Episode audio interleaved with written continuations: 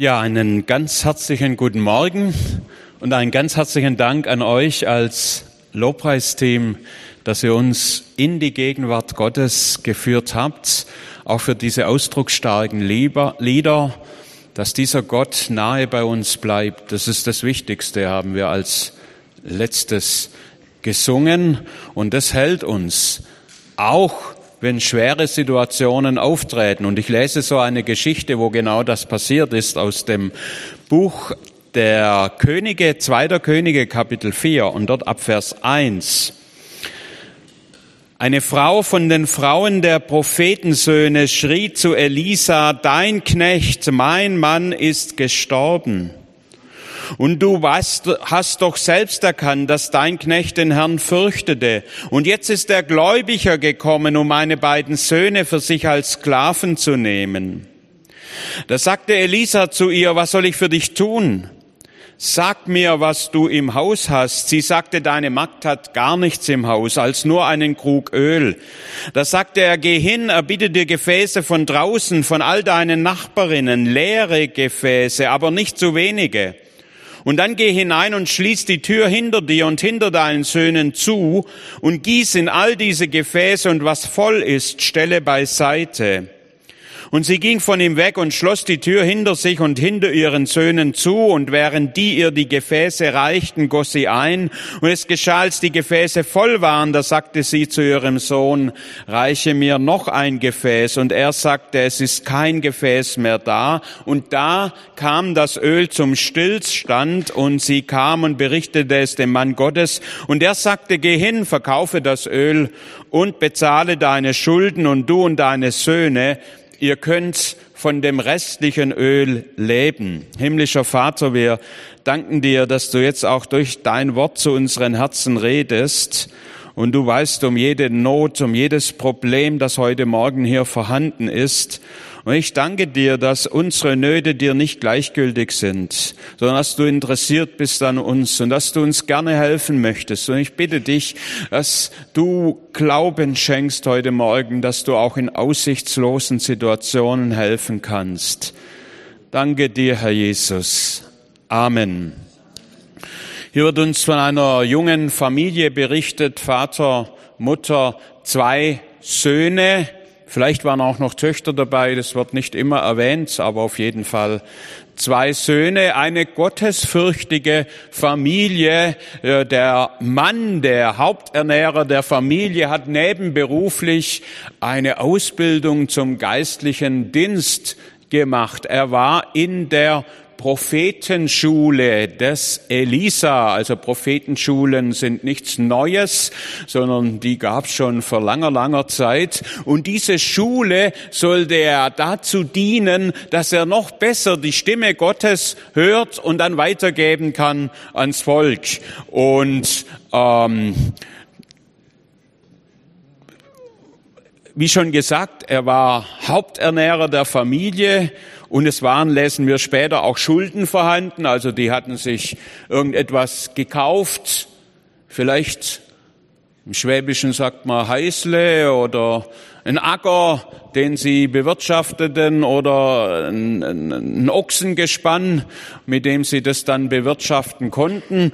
Und da mussten sie Kredit aufnehmen, das konnten sie nicht auf einmal bezahlen. Und jetzt galt es, äh, diese Schulden neben äh, der Tätigkeit, äh, die er hatte in der Prophetenschule, zurückzuzahlen.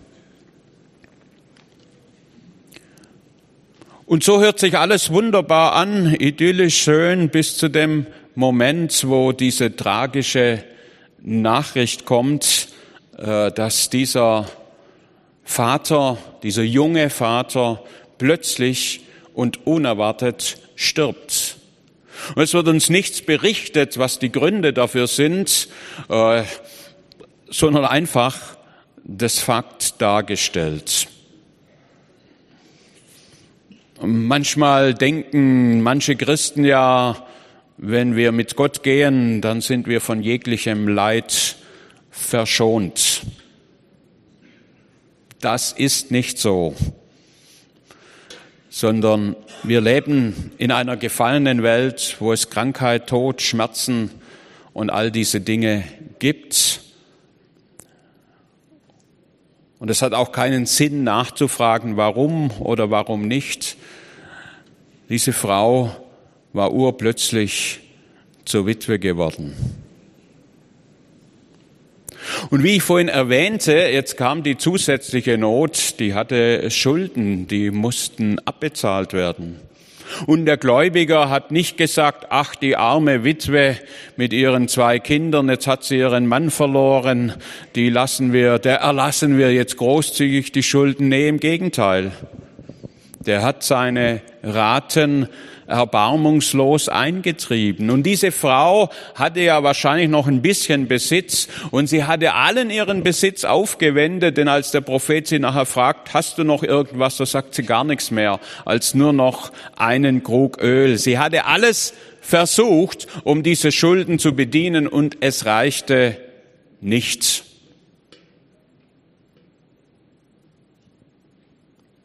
Ich kann mit dieser Geschichte ein bisschen mitfühlen, weil es in gewissen Teilen auch meine ganz persönliche Geschichte ist. Wir waren fünf Buben. Vater, Mutter und mein Vater starb mit 37 Jahren. Auch ganz plötzlich und unerwartet. Er war im Bett gelegen, der Wecker hatte noch geklingelt, meine Mutter hatte sich gewundert, warum kommt er nicht? Er musste zur Arbeit gehen und dann schaut sie hinein und findet ihn tot im Bett. Ich war damals sieben Jahre alt, mein älterer Bruder war neun und dann folgten drei jüngere Brüder, immer im Abstand von zwei Jahren. Der jüngste war eineinhalb Jahre alt. Und meine Mutter war zur Witwe geworden und sie hat auch nicht mehr geheiratet. Und sie hatte nun die Aufgabe, uns fünf Buben aufzuziehen. Man kann in einer solchen Situation bitter mit Gott werden. Könnte man. Und es wäre auch verständlich. Gott, warum hast du das zugelassen? Aber wir sehen es bei dieser Frau, dass sie das nicht getan hat. Es macht sie übrigens auch nicht besser. Und auch bei meiner Mutter war es so, dass sie uns fünf Buben in der Liebe Gottes und in dem Bewusstsein erzogen hat, es gibt einen himmlischen Vater und der ist der Vater der Witwen und Waisen und der kümmert sich um euch. Und mir war das schon als Kind bewusst, wenn ich auch keinen irdischen Vater mehr habe, dann habe ich einen Vater im Himmel und zu dem, mit, zu dem kann ich mit all meinen Problemen kommen. Und sie hat uns damals mitgenommen in die Volksmission, ich sage jetzt auch noch Volksmission, in Stuttgart. Und ich, wir sind in Leonberg haben wir gelebt. Das waren so 17 Kilometer und die fünf Buben ins Auto reingepackt und sie hat gesagt, das waren die einzigsten zwei Stunden, wo sie mal Ruhe hatte.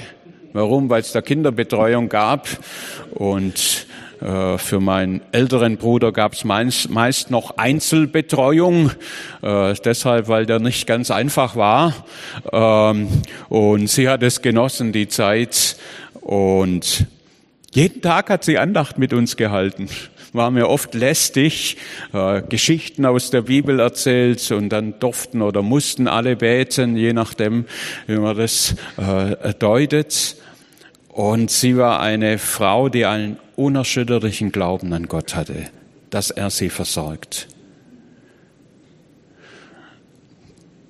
Wenn man damals, wir hatten auch ein Haus, ein Haus gekauft hat, dann musste man zwangsläufig eine Lebensversicherung mit abschließen und das ist auch gut so. Ähm, heute ist das ja eher freiwillig oft. Und so konnte ein Teil der Schulden zurückbezahlt werden. Also das war jetzt nicht ganz so dramatisch, aber ich weiß, was es bedeutet, in absoluter Armut aufzuwachsen. Ich weiß, was es bedeutet, jeden Samstag die Sonderangebote zu suchen und dann die fünf Kinder auszuschicken, der zu dem Laden, der zu dem und dann einfach nur das Billigste einzukaufen. Ich weiß, was es bedeutet, zum Metzger zu gehen und um die Wurstecken zu bitten, äh, die sie wegschmeißen würden sonst, um mit nach Hause zu bringen. Und trotzdem hat uns Gott immer versorgt. Meine Mutter hatte einen so festen Glauben, das hat sie auch in uns Kinder, auch in mir geprägt, dass Gott aus jeder Not etwas Gutes machen kann.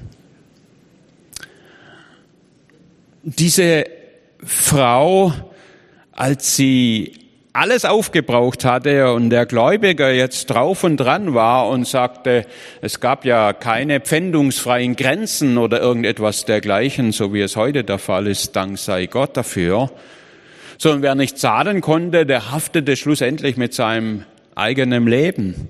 Sie hatte zwei Söhne und der Gläubiger sah die Söhne, dann sagte er, dann nehme ich die beiden Jungs mit dann können die das abarbeiten peu à peu und werden mir auf dem Feld, im Haushalt oder wo auch immer helfen müssen.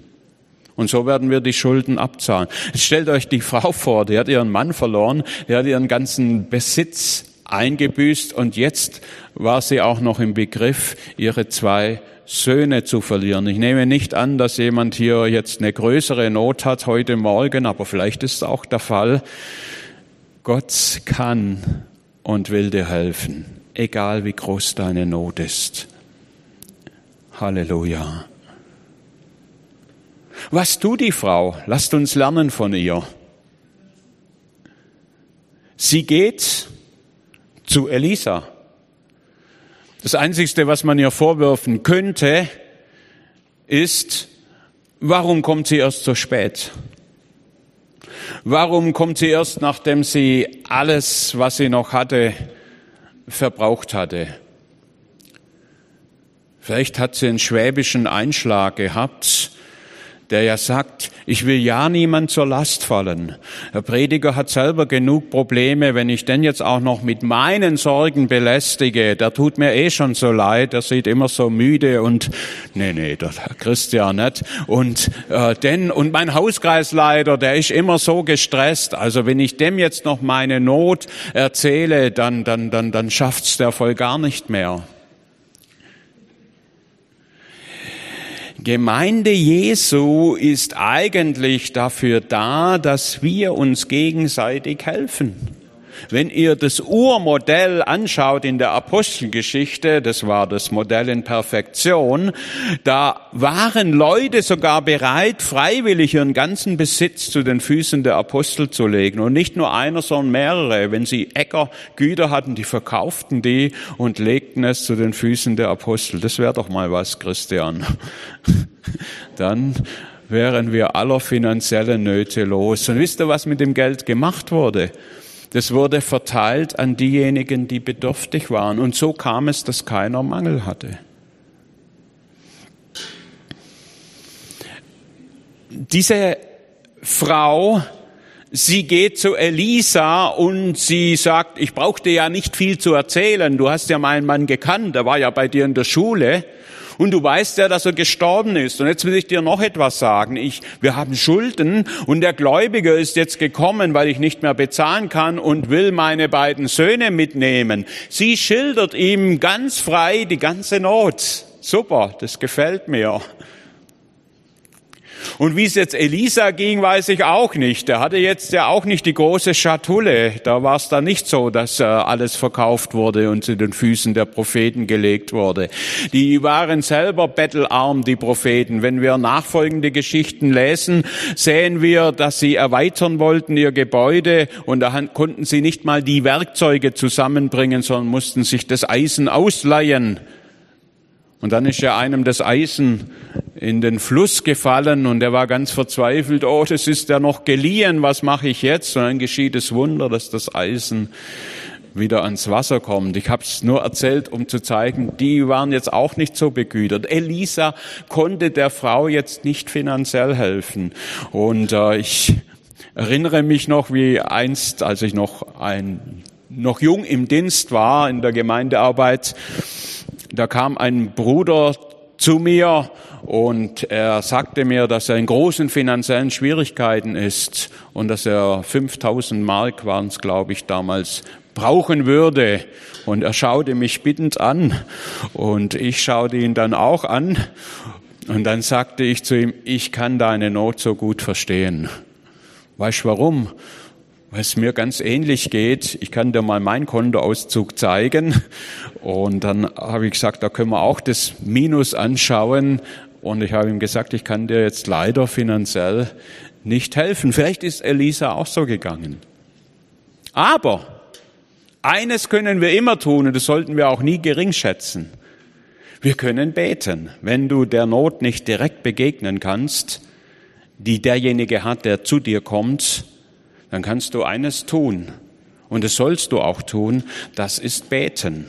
Das ist den Stärkeren um Hilfe fragen. Was können wir tun? Und das tut Elisa. Und während er betet, bekommt er einen Impuls durch den Heiligen Geist. Der redet nämlich zu uns, auch zu dir. Äh, man nennt es heute das Wort der Erkenntnis oder prophetische Worte. Dinge, die er dir zeigt, die er dir offenbart über Nöte von Menschen, so dass du ihnen effektiv dienen kannst und die richtigen Fragen stellen, die jetzt der Prophet auch stellt. Sie hat gesagt, ich habe gar nichts mehr und er sagt, hast vielleicht doch noch etwas. Was hast du? Oft kommen Leute zu uns und sagen, ich habe gar nichts. Ich kann nichts, auch gabenmäßig. Alle anderen sind besser.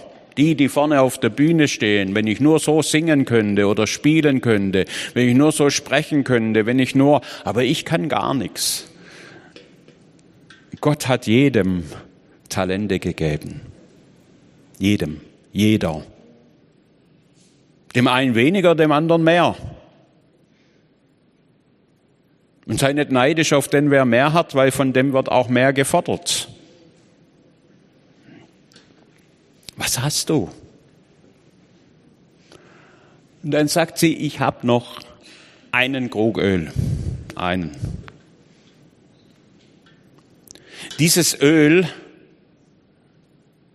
war kein Biskinöl, das du für drei oder vier Euro, jetzt sind die Preise ja hochgegangen, früher zwei Euro, beim Aldi kaufen kannst, sondern das muss etwas ganz Wertvolles gewesen sein, dieses Öl. Wir lesen im Neuen Testament, wie eine Frau, eine anrüchige Frau zu Jesus kam inmitten dem Kreis der Jünger. Die Jünger sind ganz erschrocken, was die Frau hier tut.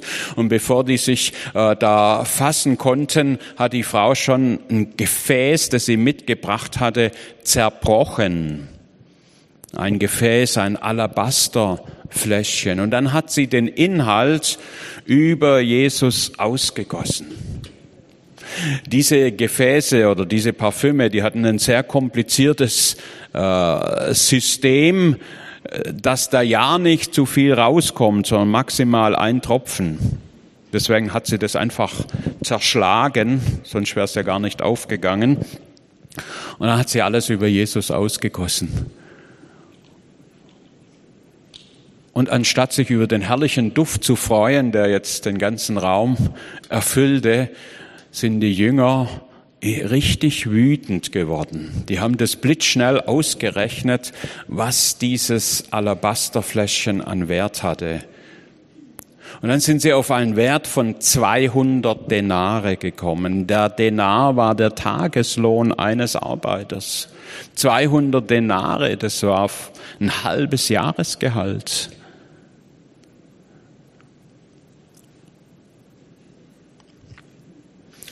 Wäre jetzt eine extra Predigt. Aber es heißt mal, Jesus sagt, dass immer wenn das Wort Gottes verkündigt wird, soll an das gedacht werden, was diese Frau getan habe. Also heute habe ich es mal getan, an das gedacht. Sie hat alles gegeben für Jesus.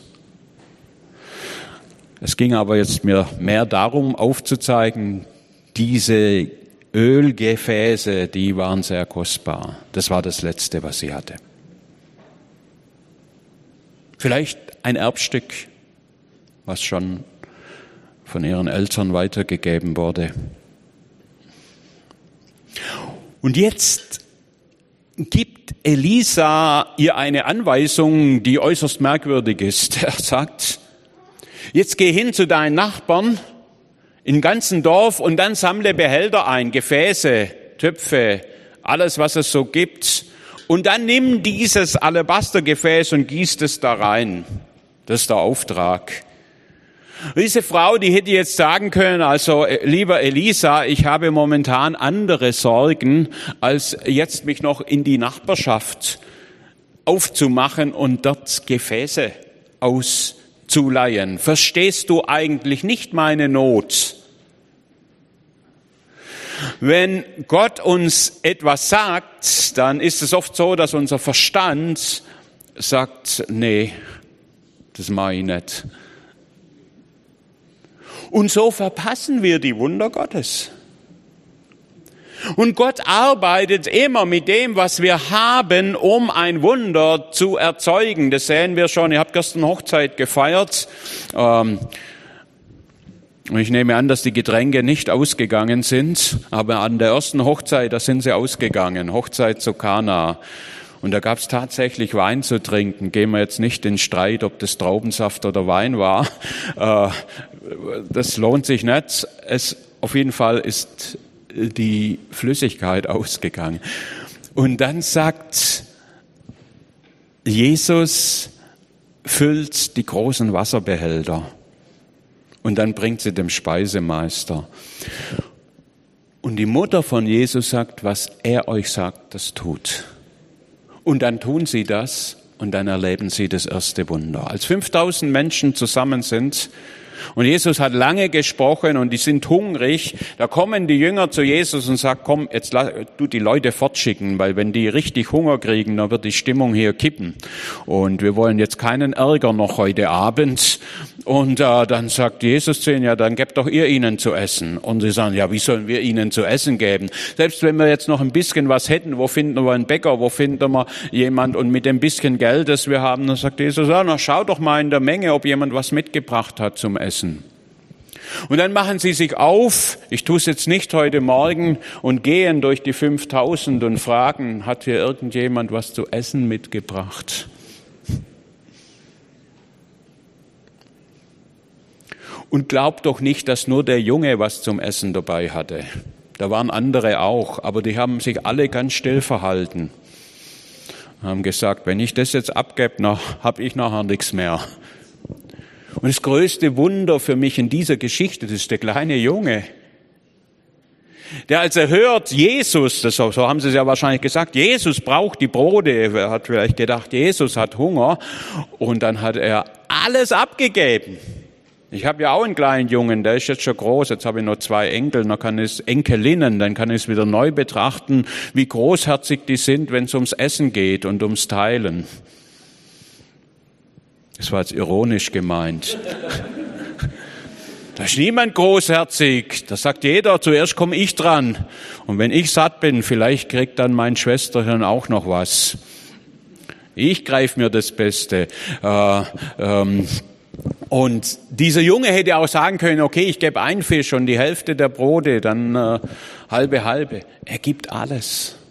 Und Jesus macht mit diesen fünf Broten und zwei Fischen dieses Wunder, dass er 5000. Jesus nimmt das, was du hast. Deshalb sag nichts, ich hab nichts. Zu mir hat mein Bruder gesagt, ich kann jetzt keinen Zehnten mehr geben. Und er wollte von mir einen Rat, weil er so viele Schulden hat und Probleme. Was hättest du ihm gesagt, Christian? Darfst du mir's nachher beantworten? Ich habe ihm gesagt, du bist frei, du musst hier gar nichts geben, das ist alles freiwillig. Aber eines habe ich ihm zu bedenken gegeben. Es könnte sein, dass du damit eine Möglichkeit abschneidest, wie Gott dich segnen kann. Denn Gott hat ja in seinem Wort gesagt, wenn wir geben, dann wird er uns segnen.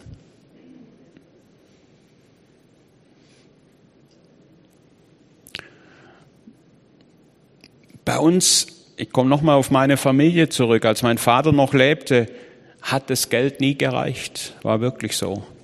Und er hatte Zusatz, Zusatzjobs angenommen. Neben seiner Arbeit bei Bosch hat er dann in einem Bau, Baugeschäft ausgeholfen. Und trotzdem hat es nie gereicht. Nachdem mein Vater nicht mehr da war, konnte meine Mutter auch jetzt ganz frei geben, so wie es ihr auf dem Herzen liegt. Und sie war eine sehr gute Geberin. Als sie gestorben ist, waren viele Missionare traurig. Mit deshalb, weil dann auch der Spendenstrom fehlte, der da konnte. Und sie hat von Kind auf uns gelehrt, dass wir geben sollen. Und ich sagte, und ich, ich habe oft, als ich mit meiner Frau äh, dann, wir hatten ein kleines, altes Haus gekauft, wir hatten Schulden, wir hatten unendlich viele, und, und, und es war wirklich Minus am Ende. Dann sagte ich zu meiner Frau, so, und jetzt werden wir eine besonders große Spende machen. Einfach aus dem Minus heraus, da kommt es jetzt eh nicht mehr drauf an. Und wollen sehen, was Gott tut. Und Gott hat uns immer übernatürlich versorgt. Da könnte ich jetzt viele Wunder erzählen. Diese Frau, sie bekommt den Auftrag, loszugehen und zu den Nachbarn. Und sie führt diesen Auftrag aus. Das gefällt mir an ihr. Und es war nicht einfach. Denn stellt euch das vor, geht doch ihr mal von Haus zu Haus und klingel mal an der Tür deines Nachbarn. Der guckt ja schon ganz komisch, wenn du da überhaupt klingelst. Und dann sahen die anderen, was macht die? Die nimmt da Töpfe mit und ich könnte mir vorstellen, dass mancher Nachbar dann sagte, äh, so wie es auch mache bei gewissen Personen, wenn ich die dann schon sehe, dass die von Haus zu Haus gehen. Früher, da habe ich den Kindern gesagt, jetzt verhaltet ihr euch ganz ruhig, keine Bewegung, keine Reaktion auf Klingeln. Wir warten, bis das Übel vorübergezogen ist. Ja. Äh, das war nicht einfach für die Frau, sich hier Töpfe zu besorgen. Da gab solche, die haben gar nicht aufgemacht und es gab solche, die sagten, ach, wir haben ja noch so einen alten, so einen alten Kübel, den wollten wir sowieso entsorgen demnächst, dann geben wir da der guten Frau mit, dann ist die zufrieden. Die hat alle, es gab sicherlich auch Leute, die sagten, ach, die Frau tut uns leid, da geben wir unsere zwei Kriege mit. Sie hat alle diese Erfahrungen durchmachen dürfen, müssen und sie geht, das bewundere ich auch durch das ganze Dorf, denn der Prophet hat ja gesagt, nicht zu wenige. Sie hätte ja aufhören können nach drei oder vier und gesagt, so jetzt habe ich den Auftrag erfüllt. Wenn Gott dir einen Auftrag gibt, dann gilt es, diesen ganz zu erfüllen und nicht nur teils. 20 Prozent genügt auch. Es wäre tragisch gewesen, sie hätte den nicht ganz erfüllt. Sie geht durch das ganze Dorf und sie sammelt alles, was sie bekommen kann. Und dann geht sie nach Hause, so wie es der Prophet gesagt hat, und sie macht die Türen zu und die Fenster. Warum? Um all die Neugierigen, die jetzt kommen und schauen, was macht die Frau mit den Töpfe, hier abzuhalten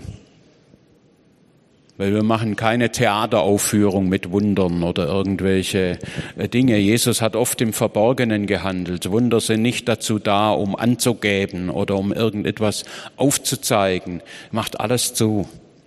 Und dann geht's los. Jetzt kommt der, der kritische Moment. Sie muss ihr wertvolles Gefäß aufbrechen und das Öl hineingießen in eines dieses Gefäße, in dem Bewusstsein, wenn sie das tut, dann werde ich es nie wieder zurückgießen können, weil die Konsistenz, alles, das ist vorbei. Es war nochmal ein Akt des Glaubens. Sie musste das Letzte loslassen, was sie hatte. Und in dem Moment, wo sie das tut, da geschieht das Wunder. Halleluja. Wenn wir das tun, was wir tun können, dann tut Gott das, was wir nicht tun können. Das Übernatürliche. Aber tu du erst mal das, was du tun kannst und warte nicht nur, ja, da regnet es irgendwo runter. Und sie gießt und dieses Gefäß wird voll. Und sie sieht, mein Gefäß ist noch nicht leer.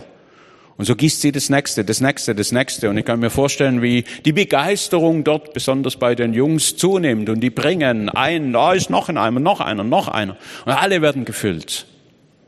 Und als das letzte Gefäß gefüllt ist, da hört das Öl augenblicklich auf zu fließen.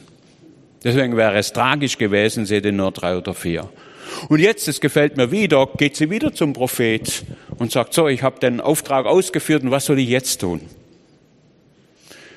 Dann sagt er zu ihr, jetzt bringst du die Gefäße zurück, vielleicht da, wo sie ausgeliehen hast, und dann sagst, hier kriegst du ein Gefäß zurück und schau mal, da ist noch was drin.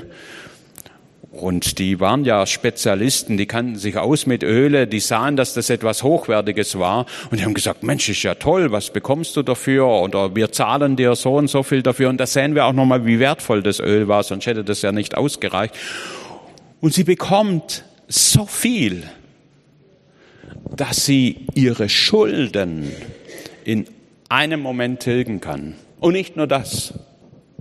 Es hätte ja nichts genützt, wenn es dann, dann werden die Schulden getilgt, aber sie musste ja schauen, wie geht's jetzt weiter. Es ist so viel da, dass es noch ausreicht, wie so eine Waisenrente, würde man heute sagen, oder Witwenrente, dass das ausreicht, um ihren Lebensunterhalt zu bestreiten. Und so endet diese Geschichte und auch meine Predigt. Und das Lobpreisteam darf auch schon nach vorne kommen. Eine Geschichte, die tragisch beginnt. Mit Leid, mit Schmerzen. Der Mann ist nicht wieder auferweckt worden. Manchmal sind Tode auferweckt worden, aber nicht immer. Und trotzdem hat Gott einen Weg geschaffen für diese Frau. Gott möchte einen Weg schaffen in deiner Not. Ich weiß nicht, was es ist, aber er kann dir helfen und er will dir helfen. Das ist ihm nicht gleichgültig, wie es uns geht. Und wenn das Lobpreisteam nachher mit uns spielt, dann möchte ich einfach die Gelegenheit geben, wenn jemand Gebet wünscht. Ich habe ja gesagt, beten können wir auf jeden Fall und sollen wir.